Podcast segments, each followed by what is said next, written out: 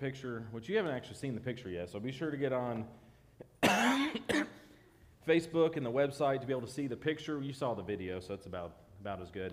Um, if you will, turn to, while we're getting started, Matthew 28 18 through 20 is where we're going to be today. But I want to encourage, I love to see this generosity. I love to see people giving uh, to support the spread of the gospel, the support of people across the world that are hurting, who are in need of help, and then in spreading the gospel to them as well. And I'll just let you know if it motivates you. Um, as David kind of said, in, in I'll become even more undignified than this. If there's something you would like to see that was going to motivate you to empty your pockets for the sake of spreading the gospel, we'll do that, whatever it is. Uh, I've shaved my, shaved my head before, I've dyed my hair an actual permanent color before. Whatever it's going to be, we can do it. If it's going to mean that, that it'll motivate us to give to the gospel. So, today, uh, we're getting close, and I'll ask you to forgive me in advance. I'm probably going to cough a little bit today, but that's okay. Um, we, uh, we're getting uh, pretty close to about halfway through the year. It's actually closer to July. But I wanted to take this time as we finish our, our journey through Philippians, uh, which we'll be referencing some today, but just to, to look and to remember uh, the vision that we've been looking at and talking about this year, building our new Bethel. Uh, and, and what that looks like as a church body, as a group of believers. And we're going to simplify it today. But before we get to that point, I want to just kind of review it uh, with some visuals. This is kind of what hopefully has been in my head. Hopefully, it makes some sense. Uh, first, we have to lay a foundation. If we're going to build a building, now we know the church is not the building, but we're using that for an illustration purpose, okay? Building a, a church, building our church uh, to be who God calls us to be. So we have to lay a solid foundation. And if you remember, that's the gospel, the good news of Jesus Christ, biblical authority, submission to God. We have to make sure that, that we are all about the gospel, spreading the gospel, sharing the gospel, because that's why we're here. It's because of what Jesus and God has done for us. We believe in Scripture, that Scripture is biblical, it is, it is God's word, it is, it is authority for our life, and then we submit to following God in our life. So that's the foundation that we lay. And on top of that, we build the structure. We talked about the inner structure, what we do within the church to build the church uh, worship, discipleship, ministry, and fellowship. And then the outer structure, the, the way we, we do things outside commitment to Christian witness, evangelism, and missions. This is the core things that we, we build upon the foundation and we do as a church, that we hold to as a church, uh, that helps build a strong uh, building. And then we see the next thing is the finishings. Um, we didn't talk a lot about this, but this is the way that our, found, our foundation and our structure comes into action, right? So, discipleship, evangelism, missions, how, what does that look like? So, VBS, that's part of the finishings. Mission trips that we're about to go on, youth camp that we're about to go on, those are the finishings, the things we do that put into action the things we're building our church to be. And then from that, we see the finished church, uh, which should be something beautiful that reaches people and glorifies God. And the reason we've approached it in this way is you can't build a solid building without a good foundation. You don't want to put beautiful finishings on a structure that's not sound. We start with what's most important building a, firm foundation, building a solid structure rooted in who God calls us to be. And then from that, we do the things that God calls us to do.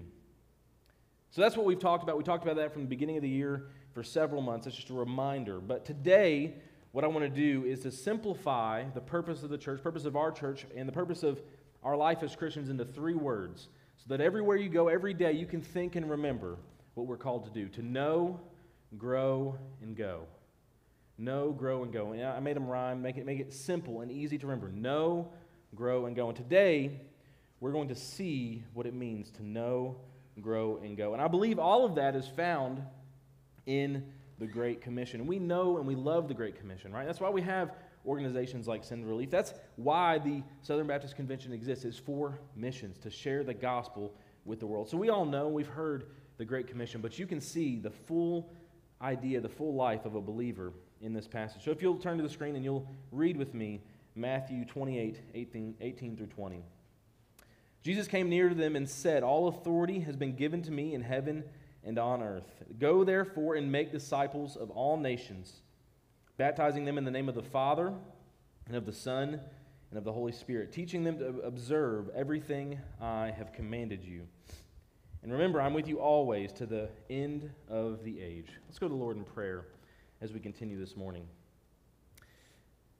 Father, we just thank you so much for what we've seen this past week. We've seen your goodness. We've seen kids get to come and worship you, to learn about you, to know about you. We've seen generous giving toward missions. We've seen just how good you are.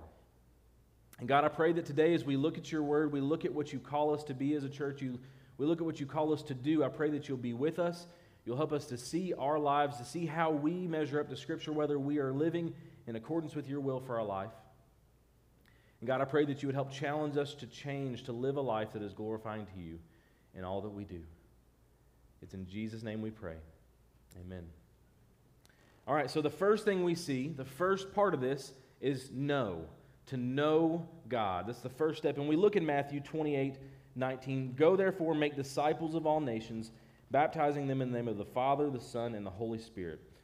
What this begs and demands is that these people that become disciples have to know God. They have to know who He is, they have to know the message about Him and believe in Him so that they become disciples, followers, and are baptized in the name of the Father, Son, and the Holy Spirit. And we remember that this was Paul's goal in Philippians 3 10 through 11, this, this book we just finished going through. My goal is to know Him in the power of His resurrection, and the fellowship of His sufferings, being conformed to His death, assuming that I will somehow reach the resurrection from among the dead. So we need to lay the, the, the, foundation. This first thing we need to do is make sure that we know God. We know who He is, and we know God in our lives. We need to make sure the people we interact with as we share the gospel that the first thing they need to do is to know who God is, to have a relationship with Him that we'll get to. But we need to lay some foundations before we understand what it means to know God. The first thing we know and see is that God has revealed Himself to us. We can know who God is. We can know Him because God has revealed Himself to us. He's revealed Himself to us in the world. Romans 1 18 through 20 says, For God's wrath is revealed from heaven against all godlessness and unrighteousness of people who, who by their unrighteousness suppress the truth. Since what, is, what can be known about God is evident among them, because God has shown it to them. For his invisible attributes, that is, his eternal power and divine nature, have been clearly seen since the creation of the world being understood through what he has made. As a result, people are without excuse. What does this mean? What, what it clearly means, what it simply means this morning, is that it is impossible when you look at the creation of God to deny that God exists. And there are problems that people that are in uh, the, the strictly scientific community, when I say that, I'm not saying that science is a bad thing. I'm saying that people that are atheistic in their approach of, of the world, they're atheistic in the approach of creation, there are problems that they are still trying to unravel. Why does the universe seem to have what they call fine tuning? It seems like it just works so well. Everything seems to be created in a way that, that produces life. It doesn't make sense. It goes against the law of entropy. They have to find ways to, to explain why the universe is so ordered and so well put together. Anything else that we encounter in this life that's well put together or well ordered, what do we know? Someone did that. Someone made that. You don't walk into a home and be like, wow, this is a, a very interesting thing that just happened to be here. Now, someone put it together, someone built it. And so when we look at ourselves, we look at the world around us, we look at how magnificent creation is, it, it demands and, and shows that there is a creator. There is a God who has orchestrated these things and put it together. And these, so these things, his invisible attributes, his eternal power, divine nature, have been clearly seen since the creation of the world. And Romans says that because of this, all people are accountable for being aware of who God is. But what we see also is not only has he revealed himself through his creation, that he is self evident in what he has created, it is revealed in his word. So in Genesis, we're not, we don't have to even go further than Genesis to see these things. We see creation. We see the story of how God created all that there is. We see how he created male and female in his image. We see the righteousness of God, that when they sin, when they disobey him, they can no longer be in his presence. they are, they are called to leave. We see the condemnation of sin, their sin in the garden as they are called to leave, the condemnation of what Cain did to Abel. We see his covenant with his people. We see his covenant with Abraham as he makes a covenant with him and, starts on this journey with his people. We see his mercy, his forgiveness, his sparing of people, even though they maybe don't deserve it. And this is carried on throughout Scripture. And we know that what God did in Jesus was foretold and prophesied about in Romans 1. Uh, uh Romans 1, where we just were, attest to this as well. Romans 1 1 through 2. Paul, a servant of Christ Jesus, called as an apostle and set apart for the gospel of God, which he promised beforehand through his prophets in the Holy Scriptures. Everything that God has done and has been doing is not only evident in the world, it's evident through what he has told us in his word. He told us what he was going to do, and he has done it. He keeps his promises. So, as we look further into this, God has made himself uh, available to us. He's made us aware of who he is. He's revealed himself to us in the world and in Scripture. But even more than that, God knows you. We're talking about how we need to know God, but God knows you. He loves you and knows you, and he, before you ever knew or loved him. Jeremiah 1 5 says, Before I formed you in the womb, I knew you. And before you were born, I consecrated you. I appointed you a prophet to the nations. He's talking to Jeremiah there, but this reality that he, we, he knew Jeremiah, he knew him in the womb. And I believe this, this knowledge and understanding of who we are applies beyond Jeremiah. We see this in other places. God has known us from the very beginning. Before we knew anything, God knew us. Psalm 139, 13 through 16 says, For it was you who created my inward parts. You knit me together in my mother's womb. I will praise you because I am remarkably and wondrously made. Your works are wondrous, and I know this very well. My bones were not hidden from you when I was made in secret, when I was formed in the depths of the earth. Your eyes saw me when I was formless. All my days were written in your books, and you and and planned you in your book and planned before a single one of them began. God knew us in the beginning. He knew us as we were created. He knew who we are. He knows what we will do. He knows each day of our life. God knows you intimately. Luke 12, 7 says, Indeed, the hairs of your head are all counted. Do not be afraid, you are worth more than sparrows, as he talks about not worrying, not being anxious. All the hairs on our head are counted.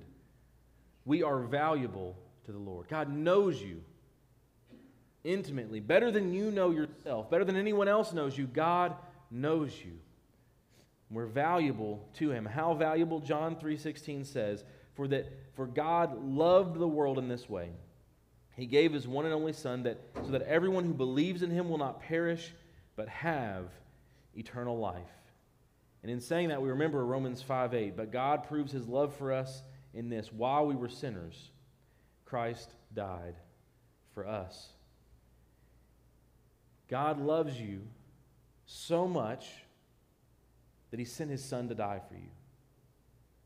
Not because you were deserving, but while you were still sinners. That's what I want you to grasp today that, that God knows you so deeply, so intimately, and he still loves you. He still sent Christ to die for you. In the depths of our sinfulness, in the depths of our rebellion against Him, He knew us, He knew what would happen, He knew what we would do, and still He loved you so much that Christ died with you, or for you. Christ died for you. So, what this means is that if we are to know God, we have to have a relationship with Him.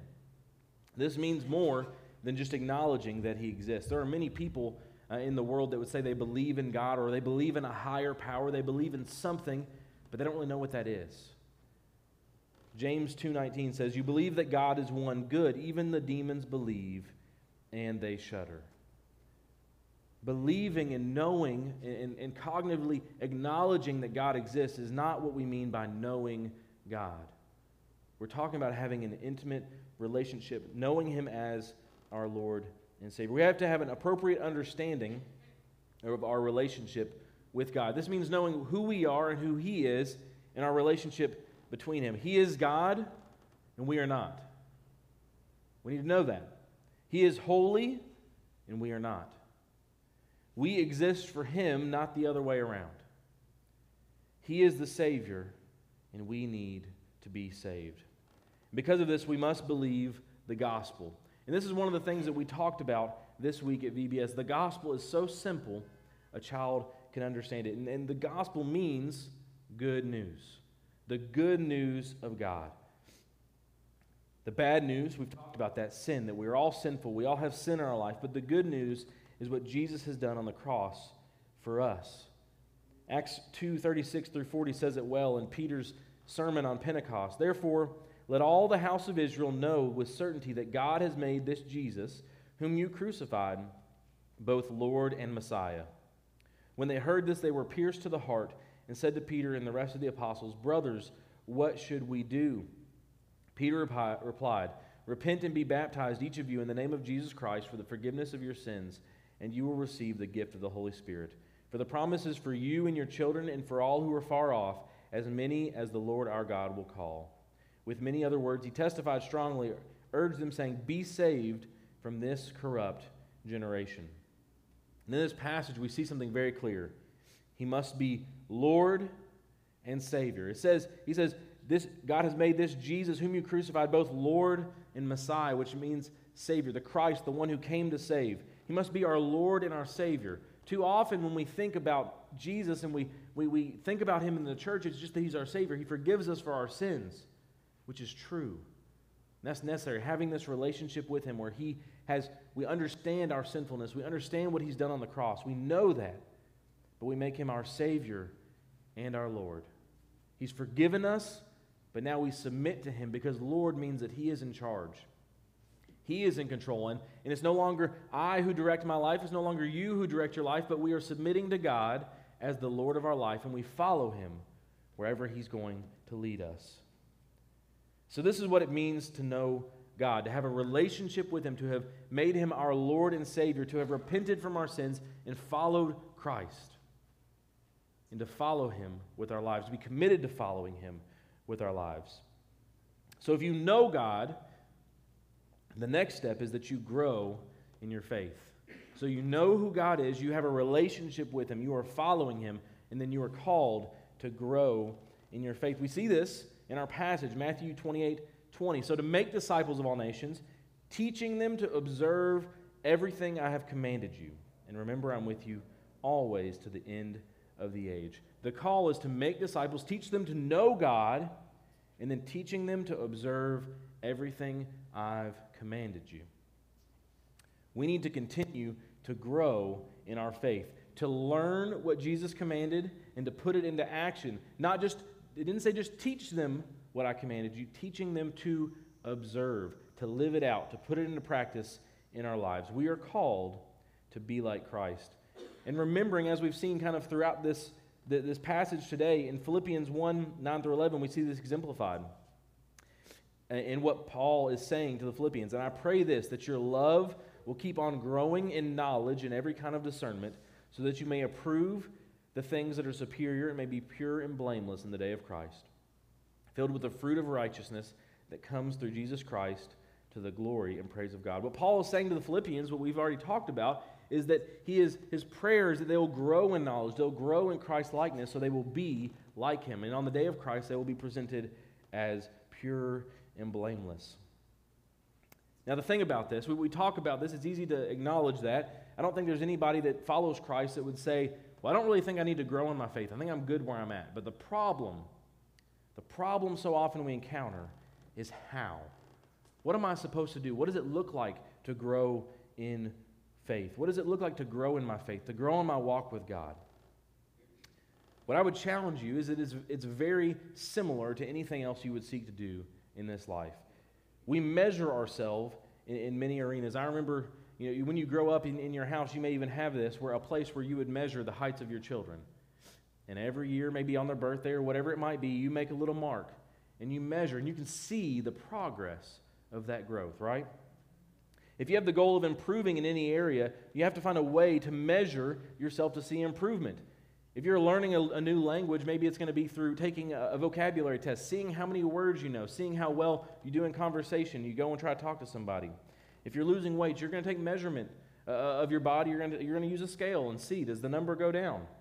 If you're trying to get stronger, you're going to see can you put more weight on the bar? If you're going to try to become a better runner, you're going to see is your time faster than it was before? Anything we do in this life, we have ways that we measure and, and, and quantify are we improving? Am I going toward my goal? So, what metrics can we use? Because I think that's important. We need to know where we are, and we need to know how we need to improve, and we need to make efforts to improve. So, in Galatians 5 22 through 23, I think it gives us a good benchmark, a good example of what we should look at. But the fruit of the Spirit is love, joy, peace, patience, kindness, goodness, faithfulness, gentleness, and self control. The law is not against such things. Now, I want you to understand something very clearly about this. This is not a spiritual gifts list. There are places in the New Testament where it will talk about how he appointed some to be prophets and some to be evangelists and some to be hospitable. That's not what this is. This is the fruit of the Spirit. The mature Christian should seek to embody the fullness of the fruit of the Spirit. You can't say, you know, I, am really good with patience, but I'm just not that loving. It's just not my thing. not a very loving person. Or, or maybe, you know, I'm pretty joyful, but, but I'm not that good. You know, I, I'm joyful in doing bad things, right? That's not how this works. The fruit of the Spirit is what, if you have the Holy Spirit living within you, if you're following Christ, you should embody all of these things. The mature Christian should seek to embody all of the fruit of the Spirit within their life. So, what you need to do right now, today, you should have, maybe you've done it before, look and evaluate yourself. Do you have these fruits of the Spirit evident in your life? Maybe you need to ask someone else. Now, if you do that, you need to be ready to hear what they're going to say in a gracious way. To hear what they're going to say in a gracious way. Because if you're not ready for that, don't ask them because maybe you're not very uh, patient and that won't go so well. How is the fruit of the Spirit evident in your life? Now, some will come more naturally. Some of them you'll, you'll, you'll excel at better than others, but you have to seek to express all the fruits of the Spirit. And then you need from that to figure out what am I going to do to improve in this? So, what can you do on a daily, regular basis to grow in your faith? Because the reality is, is that just like anything, just like learning a language, losing weight, uh, getting stronger, get, becoming a better runner, any of the things you may have a goal as, you have to work at them to see improvement. If we want to work at growing in our faith, what do we have to do? First, we have to prioritize our faith.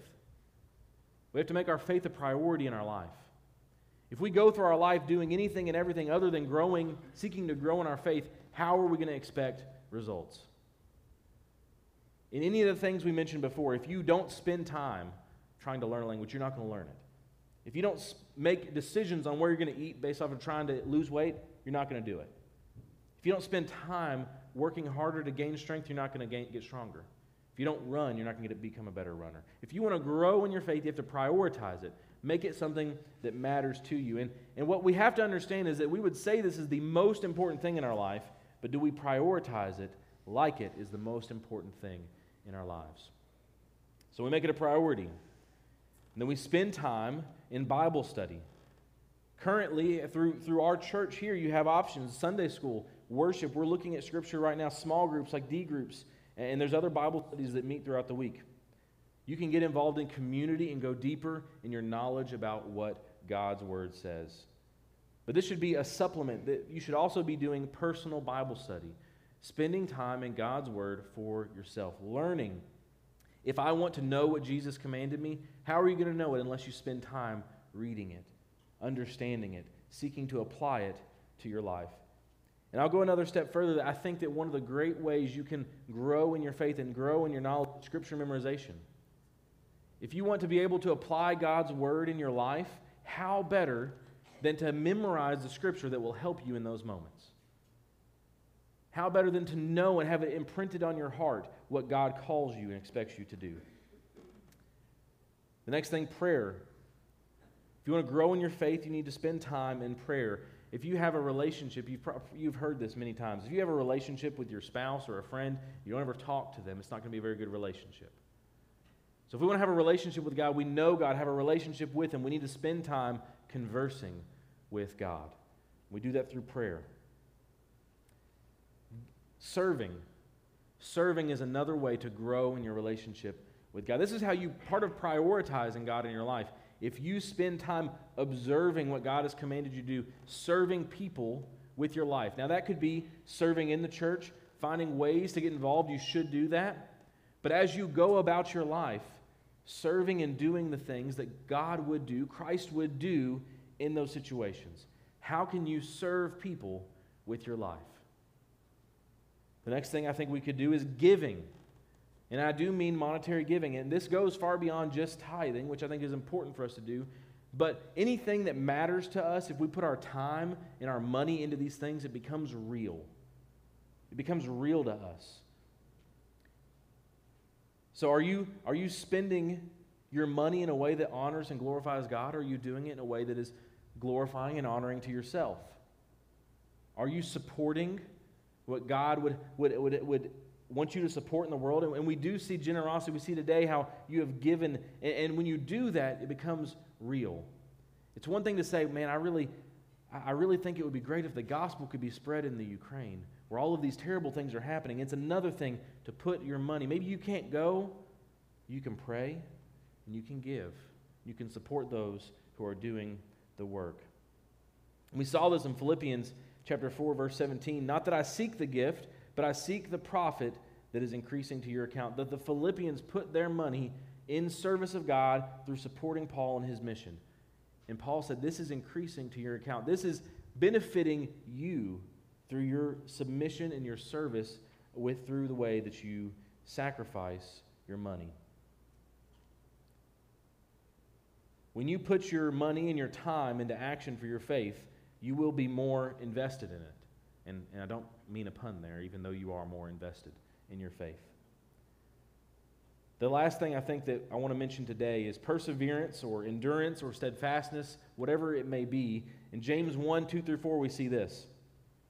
Consider it a great joy, my brothers and sisters, whenever you experience various trials, because you know that the testing of your faith produces endurance, and let endurance have its full effect, so that you may be mature and complete, lacking nothing. When we endure through difficulty, when we go through trials and we face tribulation and trials, that produces maturity in our faith. The reality is, in, in this world, if you are following Christ actively in your life, being vocal about your faith, living your faith actively in public, in front of people, you will encounter some sort of trial and tribulation. Now, it's going to be different here than it will in other parts of the world, but what we see in Scripture very clearly is that endurance produces maturity. Anything you do that you want to grow in, you must struggle through to get better. Because I can promise you, if you're wanting to get stronger, it's going to hurt while you're lifting. If you're wanting to become a better runner, it's going to hurt while you're running. Anything you try to do, there is effort and struggle and, and, and, pro, and problematic things you'll encounter. And if you want to grow in your faith, when trials come, when tribulations come, you must endure and see the fruit that that produces in your life. To see the fruit it produces in your life. So we know who God is, we grow in our faith, and as you'll see in the middle, there's a little circle there. This is a process. Because once we know who God is and we we continue to grow in our faith, we go and make disciples. We go and make disciples. And this is what we see here. Jesus found these men, these disciples who followed him. He taught them what they should do, and he commanded them Go therefore and make disciples of all nations, baptizing them in the name of the Father, the Son, and the Holy Spirit, teaching them to observe everything I've commanded you. And remember, I am with you always to the end of the age. So, what is the last thing, one of the last things that Jesus commanded and taught his disciples? Go and make disciples. And so, if they're going to teach these new disciples to obey everything I've commanded you, guess what they're going to also be taught? Go and make disciples. So, what we see here is a process. We see that they should know who God is. We know who God is. We have a relationship with Him. And because of that, we grow in our faith. We grow in our Christ likeness. And then, when we, while we're doing that, we go and make disciples so that they will know who God is. They will grow in their faith. And they will go and make. It's a process that never ends. And so, this is the fulfillment, and this is the essential, one of the essential parts of this process. We are called to share the hope that we have been given. So, how are we called to make disciples? We have to live and stand on the truth. We have to live and stand on the truth. In our lives, in the way that we live, in the way that we talk, in the things that we do, we need to live as though we are Christians. We need to live in such a way that, that believes the truth and that promotes that through our life. When we encounter falsehood in the world, we have to confront it in love because we are living in the truth. We have to love people where they are. We have to love people where they are. This is difficult. Because the people that Christ came and associated with were not often people of, of, of great reputation. Now, he didn't partake in what they did, he didn't do what they did, even though some accused him of that. But what did he do? He loved them where they are, but he told them the truth. So we live and stand on the truth and love people where they are. And we preach and teach them the truth. So when you encounter someone that's living in whatever way that they may want to live, whatever lifestyle that you may encounter, whatever sinful life that you may encounter, you love them where they are, but you preach and teach them the truth. And you teach them to follow Christ. You teach them to follow Christ. You share the gospel, the good news about what Jesus has done for them. Because what we talked about today, how God knows you, how God knew you before you were born, He has known you and knows everything about you, about your life, and still loves you. That is true about every person you'll encounter. That He knows them, He loves them, and Christ died for them. So, where are we called to make disciples? First, we are called to make disciples in our own families. In Deuteronomy 6 7, after talking about the love the Lord your God with all that you are, he says this repeat them to your children. Talk about them when you sit in your house and when you walk along the road, when you lie down and when you get up. Make disciples in your family. Make disciples of your children, your grandchildren, your nieces, your nephews, whoever you have influence with. Make disciples as you go, as you live your life. It's not complicated. Talk about them when you sit in your house, when you walk along the road, when you lie down, when you get up. Talk about the good things God has done. Talk about what God has done, who God is. Teach them to know God. So, where else? Acts 1 8. But you will receive power when the Holy Spirit has come on you, and you will be my witnesses in Jerusalem, in Judea, and Samaria, and to the ends of the earth. This is where Jesus told them that they would make disciples. And I want you to think about Jerusalem as our community, Evansville, the surrounding area. We need to make disciples here in our state, in the surrounding tri state area, in Judea, in our nation, the United States and Samaria, and to the world, the ends of the earth. We are called to make disciples anywhere that we go. And one of the hard questions I think that often sometimes we, we come to is how? How do we share our faith? How do you share the gospel? How do you go? Maybe you know who God is. Maybe you've grown in your faith and you want to grow in your faith, but how do you go? It's intimidating. But we have to learn to share our faith. We work at learning to share our faith, just like we work at learning to grow in our faith. And start simple. Start where you're at. Don't, don't expect to be able to, to become a great evangelist in a day, unless that's what you're gifted with. Start where you are and work from there. Start simple. Invite someone to church. Invite people to church. Wherever you go, you can have that conversation. It's very simple, it's not very difficult to start a conversation and say, Do you go to church anywhere? I mean, most people are going to answer. They're not, they're not going to just start yelling at you. But if they do, endure trials. Remember that produces endurance. But you can ask someone, Do you go to church anywhere? You can, you can bring up, yeah, I just, I'm, I'm kind of tired this week because I helped at VBS. Do you go to, we, we had a great time. Do you go to church anywhere? It's not hard to bring that up in a conversation. Now, it's hard to get ourselves to do it it's intimidating at times, but start simple. Invite someone to church. Learn to explain the gospel. And it's very, very simple. This is where gospel tracts can be very helpful. Right in VBS, we, we use something, it's, it's so easy as ABC. Admit that you're a sinner. We all sin. Believe that, G, that Jesus died on the cross and was raised again, and confess him as your Lord and Savior. ABC. Learn whatever way makes the most sense to you, whatever way that you're most comfortable, learn to share the gospel. Practice in a mirror, practice with your family, practice with people at church. Learn to share the gospel. Because if you want to go make disciples, you have to go you have to know what the good news is you're sharing. You have to be able to share it. So learn to explain the gospel. Learn to tell your story. We've talked about this before. What is the good news about what God has done in your life? How has God saved you? How has God transformed you? Because it's a very easy way to share with others about what He has done. And let me add into this, too be willing to listen. Listen to what people have gone through, listen to their story, and actually listen. This is something I had to learn years ago. I, I, had a conversation with someone. They said, Sometimes I don't feel like you're listening to me. You're thinking about what you're going to say next. That's hard. And we all do that sometimes. We have to learn to listen, to really care about the people we're talking to. Memorize Scripture. What better way to be able to tell people what God says than to have memorized the Scripture you're trying to tell them? To memorize what God's Word says. Which, which verses are most important to sharing the gospel? John 3.16. You can memorize that.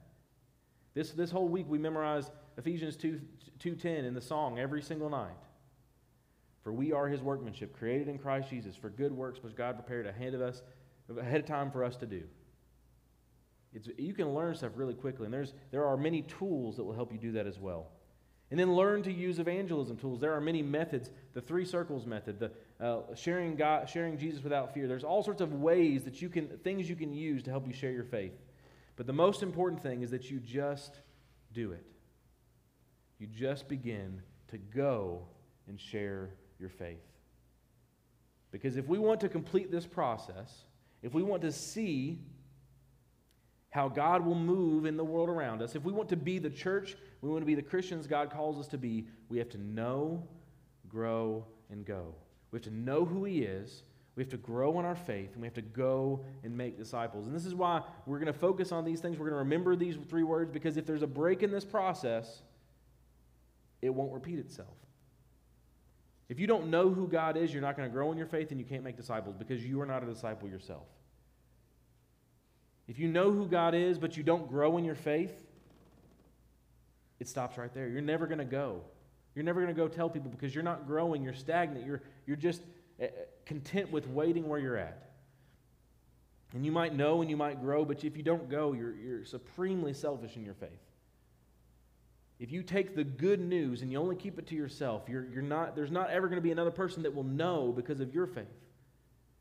It's a cyclical process. We know who God is, we grow in our faith, and we go and make disciples so that they will know who God is, they will grow in their faith, and they will go and make disciples. On and on and on until Christ Jesus comes back and we can look at him and we can live with him in eternity forever.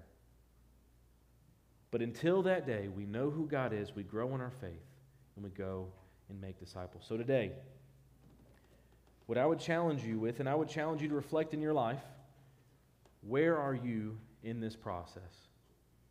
Do you know God this morning? Do you have a relationship with Him? Or do you just know about Him? Have you understood that He knows who you are, knows every fiber of your being, and He loves you, and Christ died for you and made a way for you to be saved? If you have, have you repented and believed and then followed up in baptism as we saw what, what Peter told them to do in the book of Acts? If you know Him this morning, are you growing in your faith? Are you becoming more like Christ? Are you learning what Christ taught and observing what Christ taught in your life? Are you becoming like Christ? How do the fruit of the spirits, the fruit of the spirit look in your life? And if you're growing in your faith, are you going and making disciples in whatever capacity you're able? Not everybody's going to be able to go on, on a mission trip like we're going to go on soon. Not everyone's going to be able to do that, but are you, as best you're able, making disciples in whatever way you're able to do it? Are you being bold for Christ? Sharing the good news you've already believed so that others might have an opportunity to do the same. Becky's going to come in a, in, a, in a, few moments, and we're going to have the time of invitation. I want to challenge you, I want to invite you to reflect on where you're at. And if you don't know Christ, today is the day to respond to Him. If you hear that and you, you like the people in Acts, are pierced to the heart, what I tell you to do, repent and believe in Jesus Christ for salvation. And then follow up in baptism and obedience. Do you need to grow in your faith, to prioritize it, to, to, to put these things into practice so that you become more like Christ, or do you need to go and make disciples? Wherever you're at today, I invite you to respond. Let's stand as we go to the Lord in prayer. Father, we thank you this morning that, that you've given us this time that we can come together. God, I pray that you would help us to be obedient to you, that we would seek to know you, to know who you are, to know you with our lives, that we would seek to grow in that faith and in that relationship, and that we would go and make disciples of all nations. It's in Jesus' name we pray. Amen.